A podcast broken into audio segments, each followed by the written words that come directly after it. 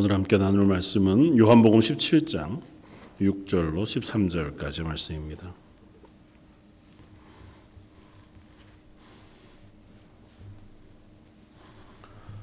요한복음 17장 6절로 13절까지 말씀. 자였으면 우리 한 목소리 같이 한번 봉독하겠습니다. 세상 중에서 내게 주신 사람들에게 내가 아버지의 이름을 나타내었나이다. 그들은 아버지의 것이었는데 내게 주셨으며 그들은 아버지의 말씀을 지키었나이다.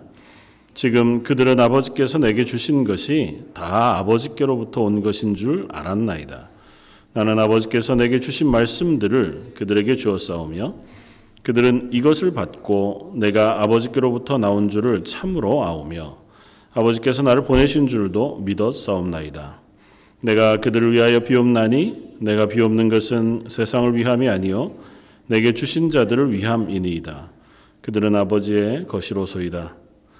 내 것은 다 아버지의 것이요 아버지의 것은 내 것이온데 내가 그들로 말미암아 영광을 받았나이다. 나는 세상에 더 있지 아니하오나 그들은 세상에 있어 없고 나는 아버지께로 가옵나니 거룩하신 아버지여 내게 주신 아버지의 이름으로 그들을 보존하사 우리와 같이 그들도 하나가 되게 하옵소서. 내가 그들과 함께 있을 때에 내게 주신 아버지의 이름으로 그들을 보존하고 지키었나이다. 그 중에 하나도 멸망하지 않고 다만 멸망의 자식뿐이오니 이는 성경을 응하게 함이니이다. 지금 내가 아버지께로 가오니 내가 세상에서 이 말을 하옵는 것은 그들로 내 기쁨을 그들 안에 충만히 가지게 하려 함이니이다. 아멘. 어, 주님께서 어, 마가의 다락방에서 마지막 만찬을 하시고 제자들을 향하여 여러 말로 권면 위로하신 후에 어, 그들을 위해서 기도하고 계신 어, 주님의 기도의 내용들을 어, 지난주부터 살펴보고 있습니다.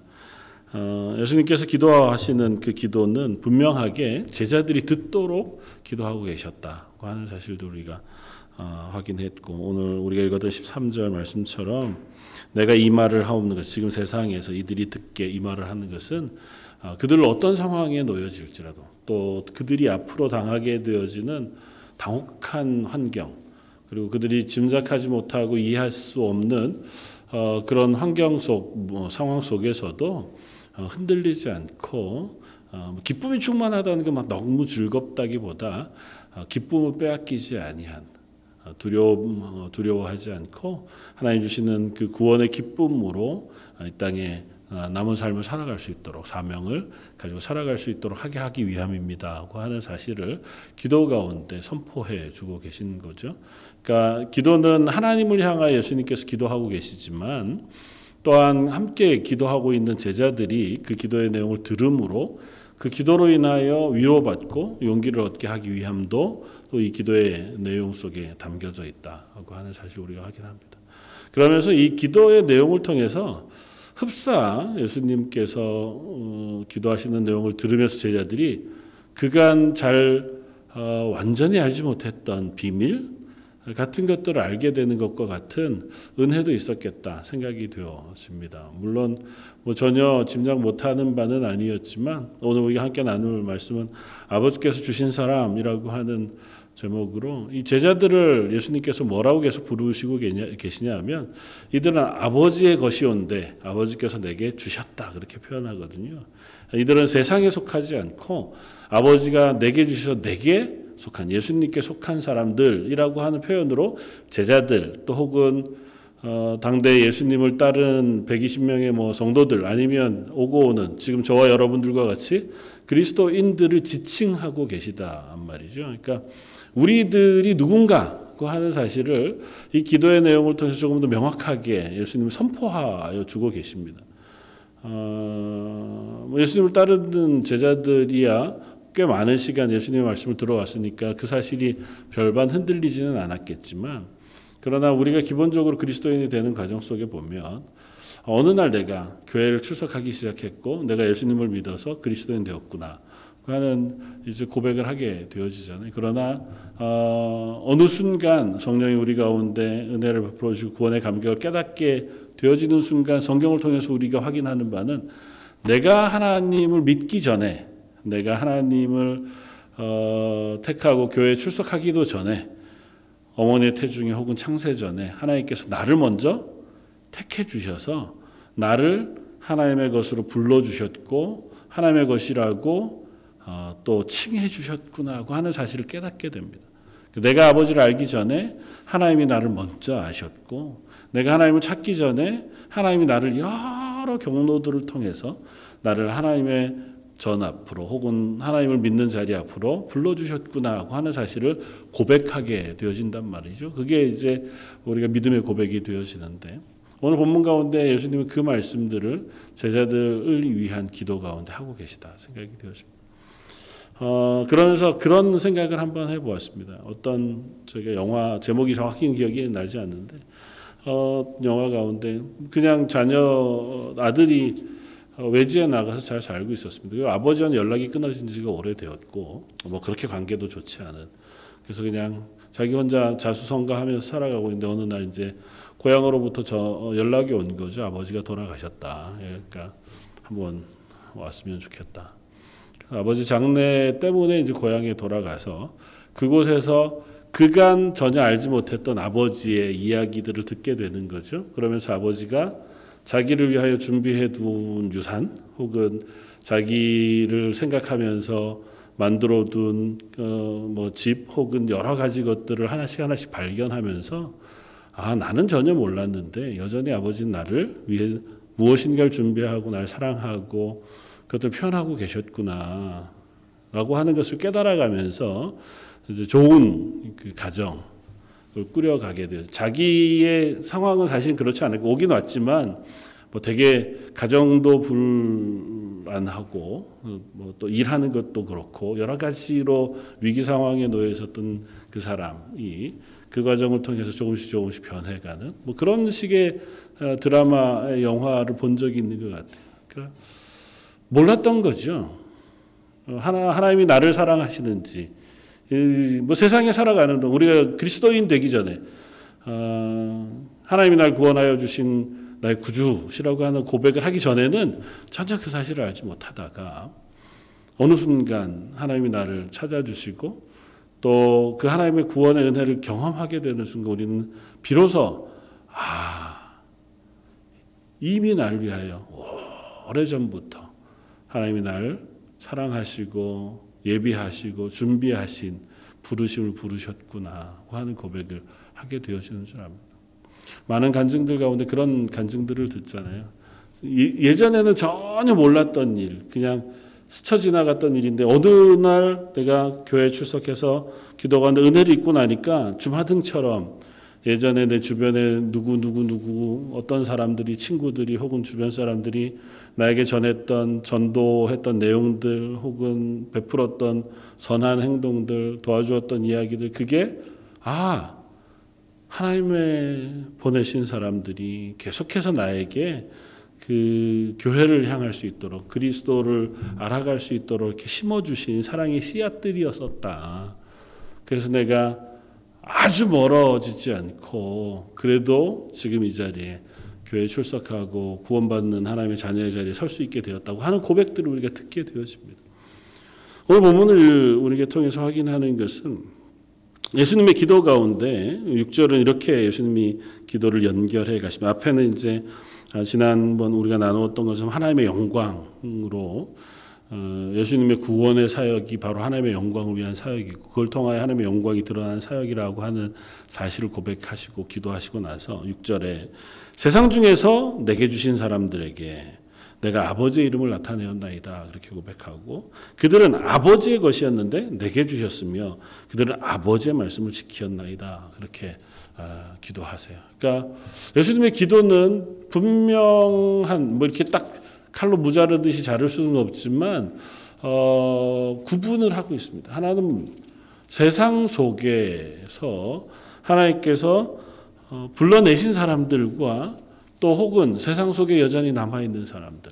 또 다른 표현으로 하면 세상에 속한 사람과 세상에 속하지 않은 사람을 구별해 내고 있습니다. 그래서 예수님은 세상 중에서 내게 주신 사람들을 위해서 기도하고 계세요. 예수님의 기도가 초점을 맞추고 있는 대상이 분명합니다. 예수님은 온 세상 모든 민족이 구원받기를 원하시지만 그러나 이 중보의 기도의 내용에 등장하는 중보의 대상은 온 세상이 아니에요. 물론 뭐 제자들을 놓고 기도하고 계시니까 그런 거지요. 물론 그렇게 우리가 이해할 수 있지만 이 중보의 기도의 내용이 예수님이 지금 하나님의 우편에 보좌에 앉으셔서 여전히 그리스도인을 위하여 중보하고 계신 중보의 기도의 내용이라고 생각해도 무방하다고 하면 저 아마 그러실 겁니다. 그러면 예수님의 중보의 기도의 대상자는 하나님께 속한 사람들이에요. 당신의 것. 오늘 표현에 비하면 아버지의 것이었다가 예수님에게 주신 그러니까 세상에 속하지 않은 하나님께 속한 사람들을 위하여 중보하고 계시지 세상 속에 속한 사람들을 위하여 중보하고 계시지는 않다고요. 그 구분을 우리가 좀 할 필요가 있습니다. 물론 하나님 온 세상의 모든 사람들이 구원받기를 원하세요.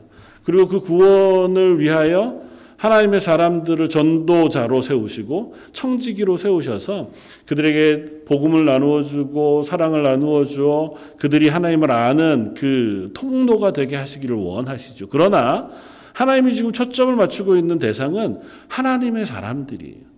그래서 구약에서는 그 하나님의 백성이라고 하는 표현을 명확하게 하고 그게 지역적으로는 이스라엘이잖아요. 하나님의 백성 이스라엘. 하나님의 눈은 거기에 향해져 있고 그들에게 관심이 있습니다. 물론 우리가 하나님의 뜻 전부를 어떻게 알겠어요? 하나님 우리를 향하여 계시해 주신 말씀이니까 이 계시의 말씀을 통해서만 우리가 확인하면 하나님은 지금 예수님의 중보의 기도의 대상은 예수님을 거절하고 미워하는 그들이 아니라 예수님의 제자 그리고 예수 그리스도를 뒤따라서 그리스도인 되어진 저 여러분들 이 중보 기도의 대상자들이라는 거죠. 그러니까 예수님이 기도하고 계신 사람들인 저 여러분들 그리고 그런 우리는 누구인가고 하는 표현을 할 때 첫 번째는 세상에 속하지 않은 사람들이에요. 우리의 존재의 첫 번째 어, 존재를 규정하는 말은 하나님께 속한 사람들이에요. 내가 지금 완전히 믿음의 풍성한 자리에서 그 사실을 신뢰하느냐 아니면 아직도 이제 처음 믿음의 자리에 서서 조금씩 조금씩 어, 믿음의 고백을 해 가는 자리에 있느냐 뭐 그거에 관계없이 하나님의 입장에서는 하나님의 사람과 그렇지 않은 사람은 분명히 분리되어져 있습니다. 우리의 이성으로 생각하기에는 판단하기에는 어, 어려움이 있어요. 그럼 하나님 뭐 태어나기도 전에 하나님 택하신 사람이 정해져 있으면 어차피 모든 사람들 중에 구원 못 받을 사람은 정해져 있는 거 아닙니까? 이렇게 얘기하게 되는데 그렇지는 않습니다. 하나님 우리에게 어, 전도의 기회를 제공하시고 전도를 통해서 구원을 어, 허락하시는 은혜를 베푸셔서 누구든지 예수 그리스도를 믿기만 하면 구원 얻는 은혜를 베푸시겠다고 하는 그것이 우리의 입장이에요. 그러니까 인간적인 반응. 그러나 전능하신 하나님 우리가 다 이해할 수 없고 따라갈 수 없지만 그냥 우리의 부족한 언어로 표현하자면 하나님이 택하신 이들은 이미 만세 전에 하나님의 계획 가운데 그것도 성부 하나님, 성자 예수님, 성령 하나님이 함께 의논하셔서 하나님의 사람들을 택하시고 그들 하나님의 것 삼으셨다고 하는 것이 성경의 선언이에요. 그걸 우리의 언어로 어떻게 표현할 거냐? 뭐 사실은 부족하죠. 우리의 언어로 표현할 수가 없습니다. 하나님의 전능하심 그리고 어, 무소부재 뭐 시간의 통 제한을 받지 않으시는 그 하나님의 영역에서의 말을 언어를 우리의 언어로 어떻게 다 바꾸겠습니까? 그러니까 그냥 우리는 감사와 찬양의 고백의 언어로만 이, 이 단어를 써요. 나를 만세 전에 어머니의 태 속에서 부르셔서 하나님의 것 삼아 주신 은혜로 고백합니다. 그러나 분명한 건 그것이 어떤 표현이든지 간에 이 둘 사이에 구별은 하고 있다는 것입니다. 하나님께 속해 있는 사람과 그렇지 않은 사람을 하나님 분명히 구별하고 계시다는 것입니다. 또 하나님께 속해 있는 사람과 그렇지 않은 사람을 구별해 내신 그 구별 속에 하나님은 하나님께 속한 이들을 어떻게 사랑하시는지 그들을 위해 어떻게 중보하시는지를 오늘 기도 가운데 분명히 드러내 보여주고 계시다는 것입니다. 오늘 기도는 계속해서 그래서 이렇게 연결이 돼요. 어, 그들은 아버지께서 내게 주신 것입니다. 심지어 그들도 그 사실을 다 압니다. 왜냐하면 내가 아버지의 말씀으로 그들을 가르쳤고 그들은 그 아버지의 말씀으로 인하여 내가 아버지께로부터 온 것도 깨달아 알았고 그들도 아버지께 속한 것인 것을 알아요. 그게 이제 신앙의 고백이자 믿음의 확신인 거죠. 하나님께서 우리를 부르시고 우리가 하나님을 어, 구주로 예수 그리스도를 구주로 고백한 순간부터 우리는 하나님에게 연결되어진 그리스도인이라고 하는 자기 고백을 합니다. 그리고 그 하나님이 나를 붙잡고 계시다고 하는 고백을 해요.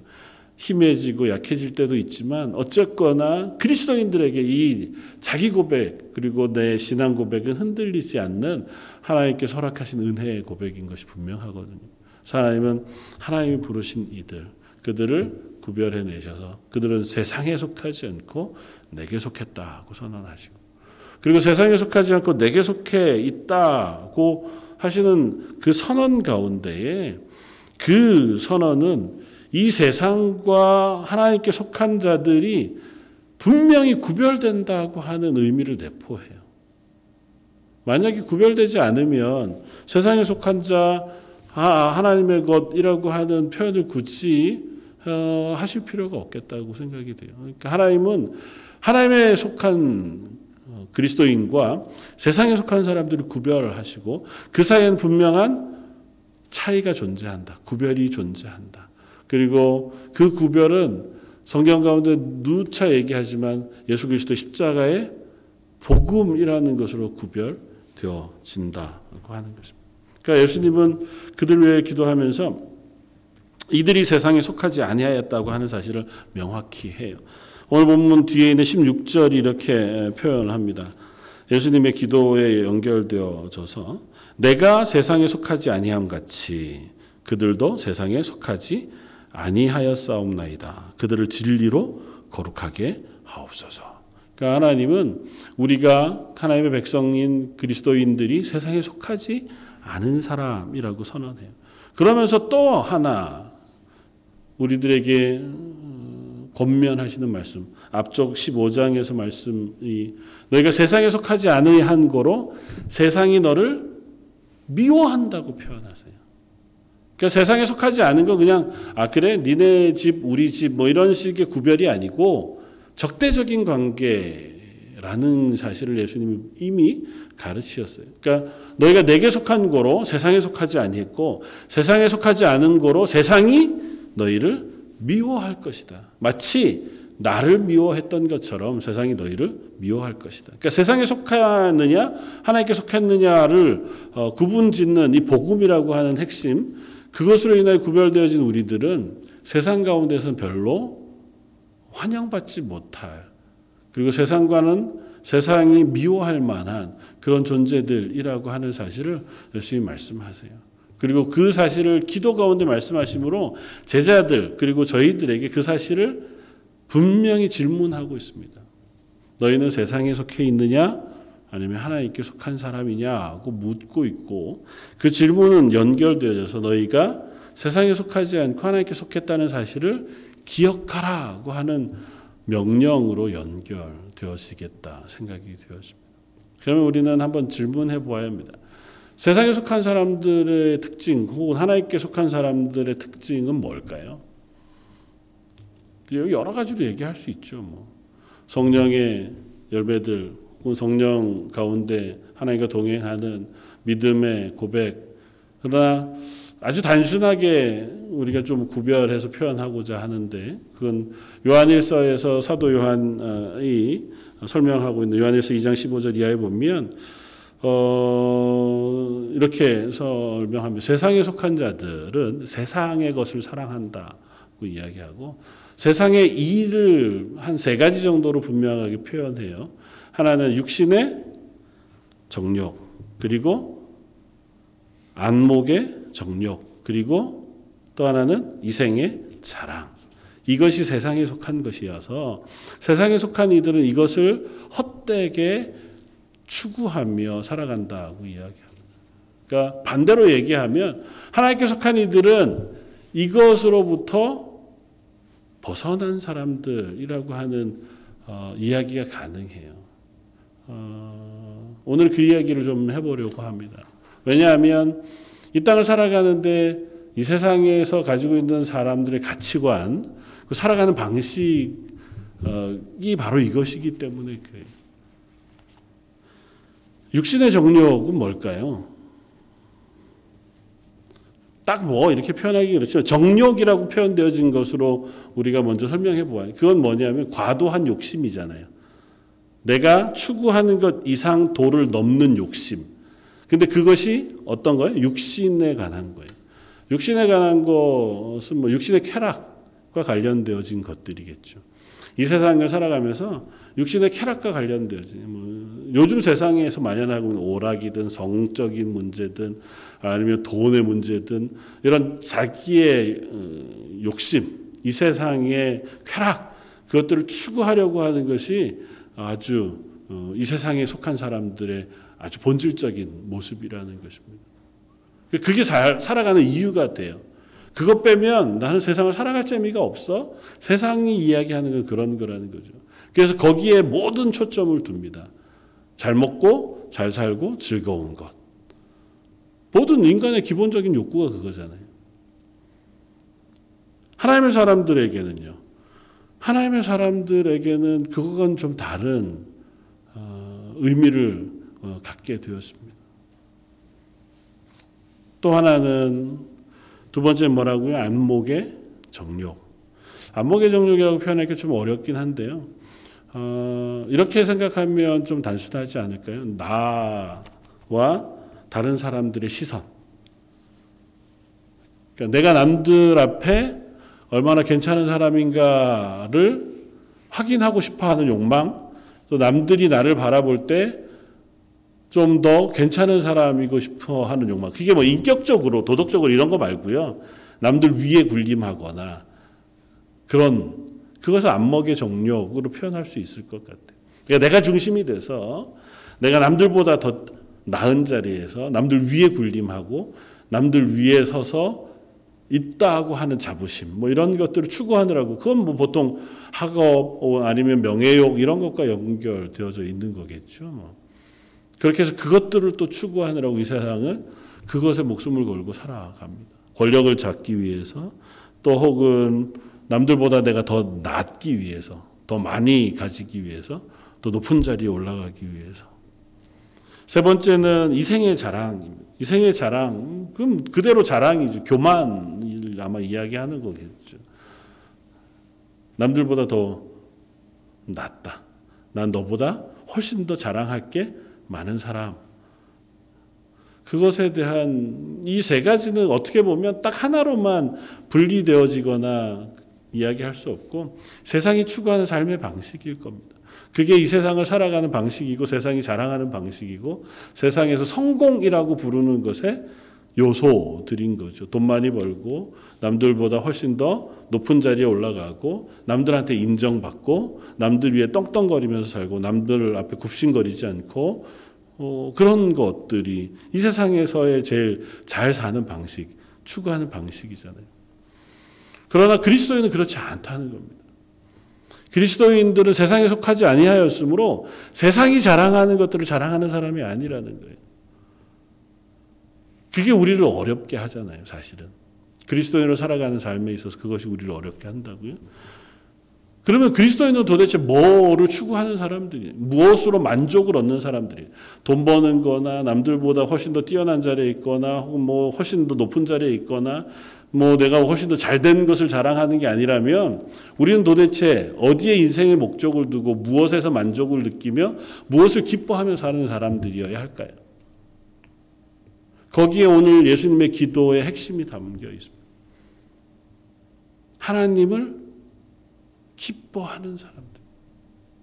예수 그리스도의 십자가의 복음으로 구원받았음을 즐거워하는 사람들이에요. 오늘 우리가 찬양하면서 예수로 나의, 나의 구주 삼고 주 없이는 살 수 없네. 우리 그런 고백을 하지만 찬양의 많은 내용들이 그것으로 가득 차 있잖아요. 난 예수님만으로 만족합니다. 예수님만으로 충분합니다. 하나님 내게 주신 구원의 은혜가 나를 충만하게 합니다. 세상의 모든 것들은 간 곳 없고 그것들은 내게 크게 중요한 것이 되지 않습니다. 그 찬양의 고백들이잖아요. 그 찬양들이 왜 그런 고백을 하고 있을까요? 신앙의 사람들이 그 신앙의 특별한 은혜를 경험했을 때에 그 자기의 마음속에서 터져 나오는 고백이 그거였다고요. 아, 하나님의 은혜를 경험하고 나니 세상의 물질 그게 아무것도 아니더군요. 돈 많이 벌어도 그게 자랑이 아니고 그건 벌면 벌수록 더 많은 걸 벌고 벌고 싶은 욕심으로 가득 차서 마치 잠언에서 얘기하는 것처럼 세상에는 거머리가 있어 다고다고 한다고요. 줘도 또 먹고 줘도 또 먹고 먹고 먹고 또 먹어도 부족하다고 더 달라고 그러는 것이 우리의 욕심인데 아무리 많은 돈이 우리에게 주어진다고 해서 아 이만하면 충분합니다. 나는 괜찮습니다. 그런 사람이 없다는 게 세상의 욕심은 어리석은 부자가 그 많은 것들을 다 거두고 나서 저녁에 하는 얘기가 아 이제 내 영혼아 잘 먹고 잘 쉬자잖아요. 근데 그것으로 만족하냐고요. 그것으로 이제는 괜찮으니 남은 생에는 내가 하나님 앞에서 헌신하면서 남들을 도우면서 살겠습니다. 잘 그러지 않습니다. 이 세상의 것들은 추구하면 할수록 더 높은 것들을 원해요. 권력을 추구하는 사람들도 그렇잖아요. 조그만 권력을 얻었다가 그 다음 게 더 얻어지고 싶고 더 올라가고 싶고 그러다가 보니 어떻게 해요? 정직한 대로 안 되니까 자꾸 거짓을 행하고 사람들을 매수하고 그렇게 해서라도 더 높은 자리로 가려고 한다고요. 그게 이 세상에 추구하는 방식. 그러나 하나님의 사람들은 그게 기쁨이 아니에요. 그것이 우리의 만족의 이유가 아니에요. 우리의 만족의 유일한 이유는 예수 그리스도의 십자가의 구원의 은혜를 아는 것. 그리고 그 하나님이 나의 하나님 되시다고 하는 사실을 확인하는 것. 하나님 내게 은혜 베푸시는 것으로 인하여 내 삶이 충만해지는 것. 그것으로 만족할 줄 아는 사람들. 그것으로 만족해지면 세상의 모든 것들은 다 찍기와 같이 변한 사도 바울의 고백처럼 내가 세상에 자랑하던 것은 다 배설물로 여기게 되었다. 그건 있어도 뭐 괜찮고 없어도 큰 상관없고 혹 있으면 내가 하나님이 주신 것인 줄 알아 청지기로 잘 사용하는데 쓰면 되고 그건 내 자랑거리도 아니면 내게 꼭 필요한 것도 아니. 내게 꼭 필요한 건 예수 그리스도의 은혜밖에 없고 예수님이 나를 사랑하셨다고 하는 그 선언밖에는 없다고 하는 고백. 오늘 본문이 우리들에게 가르치는 것은 그것입니다. 우리가 그 예수 그리스도의 십자가의 구원의 은혜를 통하여 하나님께 속한 사람인 것을 너희가 스스로 고백하느냐? 아직도 그 고백을 가지지 못했느냐고 하는 사실을 우리에게 질문하고 있는. 예수님이 지금 기도하면서 이들은 하나님이 내게 아버지가 내게 주신 사람. 그래서 이들은 더 이상은 세상에 속하지 않은 사람. 그리고 이 사람들은 세상에 속하지 아니하였으므로 세상의 것을 자랑하지 않는 사람들. 세상의 것을 추구하지 않는 사람. 저 여러분들도 그렇게 하나님 부르심을 받은 사람들인 줄 압니다. 그렇게 하나님의 부르심을 받아서 이 세상에 속하지 아니하고 하나님께 속한 사람들인 줄 압니다. 그래도 여전히 우리는 세상에 살아가는 방식들 속에 여전히 삶을 살아가는 사람들이니 그래도 또 이 세상에 물질이 필요하고 건강이 필요하고 사람들과의 관계가 우리들에게 어려운 문제가 되기는 해요. 다 무시하고 살 수 없습니다. 그러나 그래도 제일 중심에 초점을 두는 우리의 유일한 초점은 그것은 아니라는 거죠. 내가 이것으로 인하여 때로는 마음이 상할 수 있어요. 때로는 이것 때문에 막 범죄할 수 있습니다. 실패할 수 있습니다. 그러나 그렇다고 해서 그것이 우리의 유일한 목표가 되는 것이 아니라 거기가 아니라 하나님의 은혜를 향하여 방향을 돌리고 하나님의 은혜를 구하고 하나님 앞에 서는 것이 그리스도인의 자리라는 거죠. 그래서 구원의 여정들을 쭉 우리가 어, 아, 이야기하는 가운데 맨 앞에 하나님 부르심 다음에 뭐가 있습니까? 회개가 있잖아요. 회심. 왜냐하면 세상에 속했던 것으로부터 하나님께 속한 자로 옮겨가는 과정의 첫 고백이 뭐냐면 하나님의 부르심 회심이에요. 세상으로부터 돌이켜 하나님께로 향함. 회심이라고 하는 건 다른 표현으로 하면 회개예요. 내가 세상에서 추구하던 것을 회개하는 거예요. 난 하나님의 사람이 되었는데 여전히 내, 내 속에는 세상의 욕심이 있어요.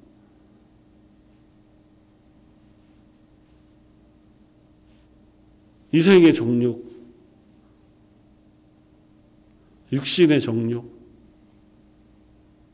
안목의 정욕, 그것들이 여전히 내 속에 있어요.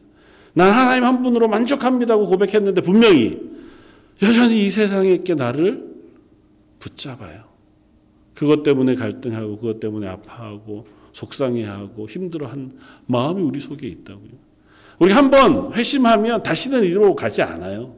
한 번 회심한 하나님의 사람들이 다시 세상에 속한 사람으로 버려지지 않습니다. 그러나 그렇다고 해서 우리 속에 그것들이 완전히 사라져서 다시는 그 마음들이 없, 한 번도 생기지 않는 사람들이 된다는 건 아니에요.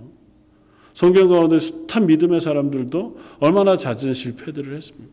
믿음의 조상인 아브라함도요.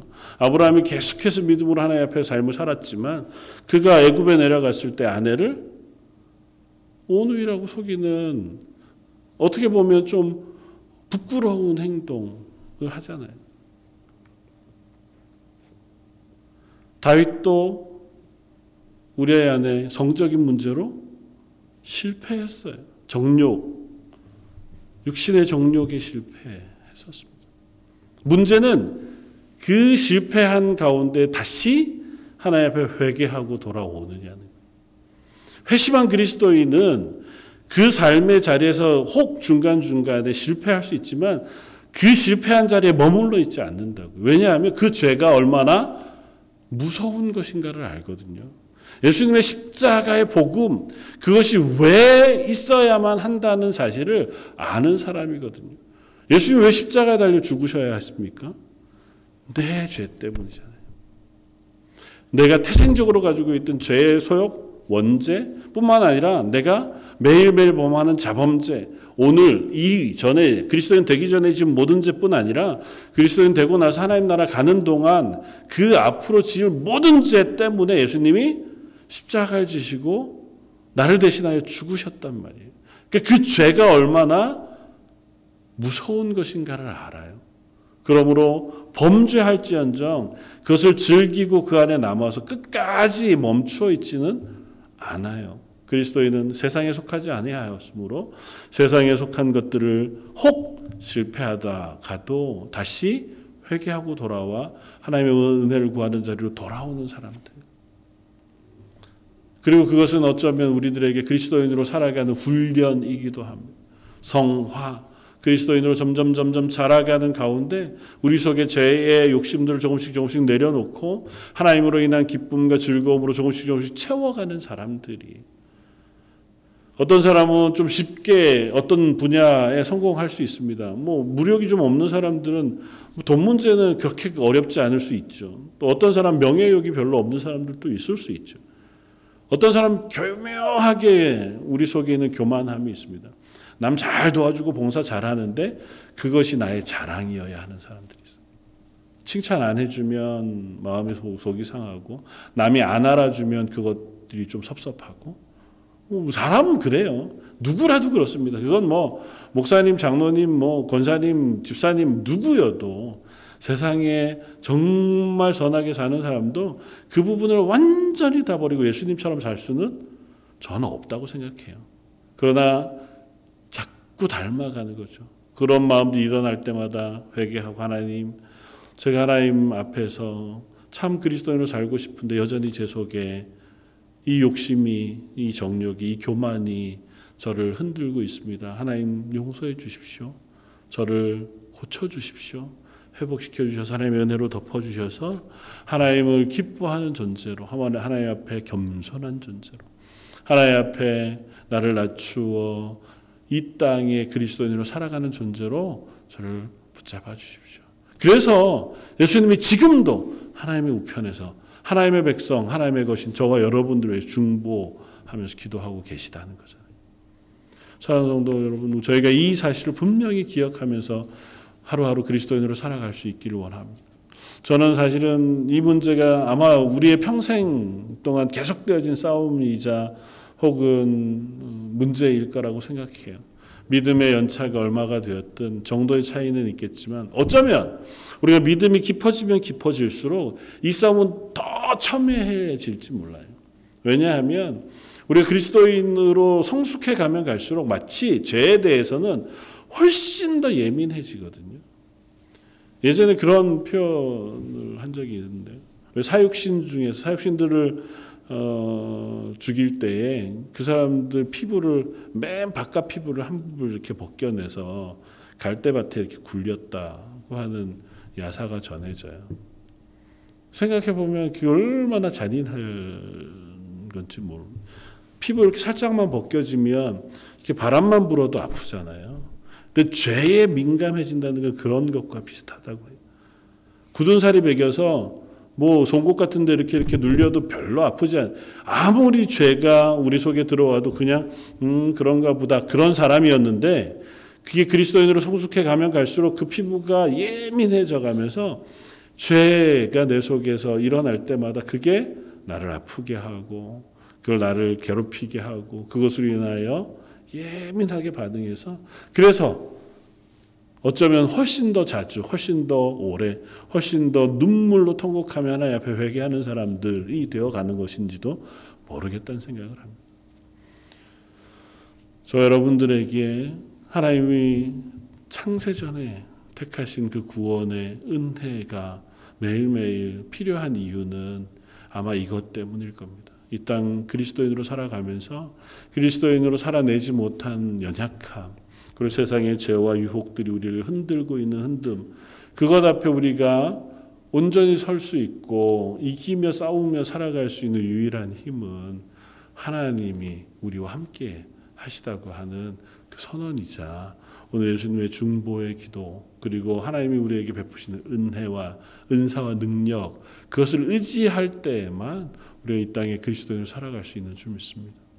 기대하기는 저 여러분들이 기도의 자리에서 그렇게 하나님의 은혜를 구하고 하나님의 믿음 주시기를 구하면서 그리스도인으로 살아가면 좋겠고 오늘 예수님의 말씀처럼 8절에 나는 아버지께서 내게 주신 말씀들을 그들에게 주었사오며 라고 말씀하신 그 하나님의 말씀을 통해서 우리가 하나님을 알아가고 하나님의 사람으로 자라가는 힘과 용기를 얻어갈 수 있는 저 여러분들 되시기를 주님의 이름으로 부탁을 드립니다. 다시 한번 기도하겠습니다. 우리가 누구신 누구인가고 하는 어, 자기 고백을 명확히 할 수 있는 하나님의 사람들이었으면 좋겠습니다. 세상에 속한 것이 아니고 하나님께 속했으며 예수님께서 우리를 위하여 십자가를 지심으로 우리를 죄 가운데 건져내신 하나님의 사람들인 것을 스스로 확인하고 고백하며 이 땅 가운데 그리스도인으로 매일 애쓰며 수고하며 싸우며 또 살아갈 수 있기를 원합니다.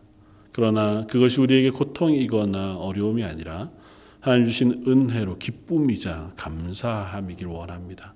매일 성령이 충만한 것으로 저희들을 붙드셔서 저에게 땅 가운데 그리스도인으로 기뻐하며 감사하며 살아가는 하나님의 사람들 다 되게 하여 주옵소서. 오늘 말씀 예수님 이름으로 기도드립니다. 아멘.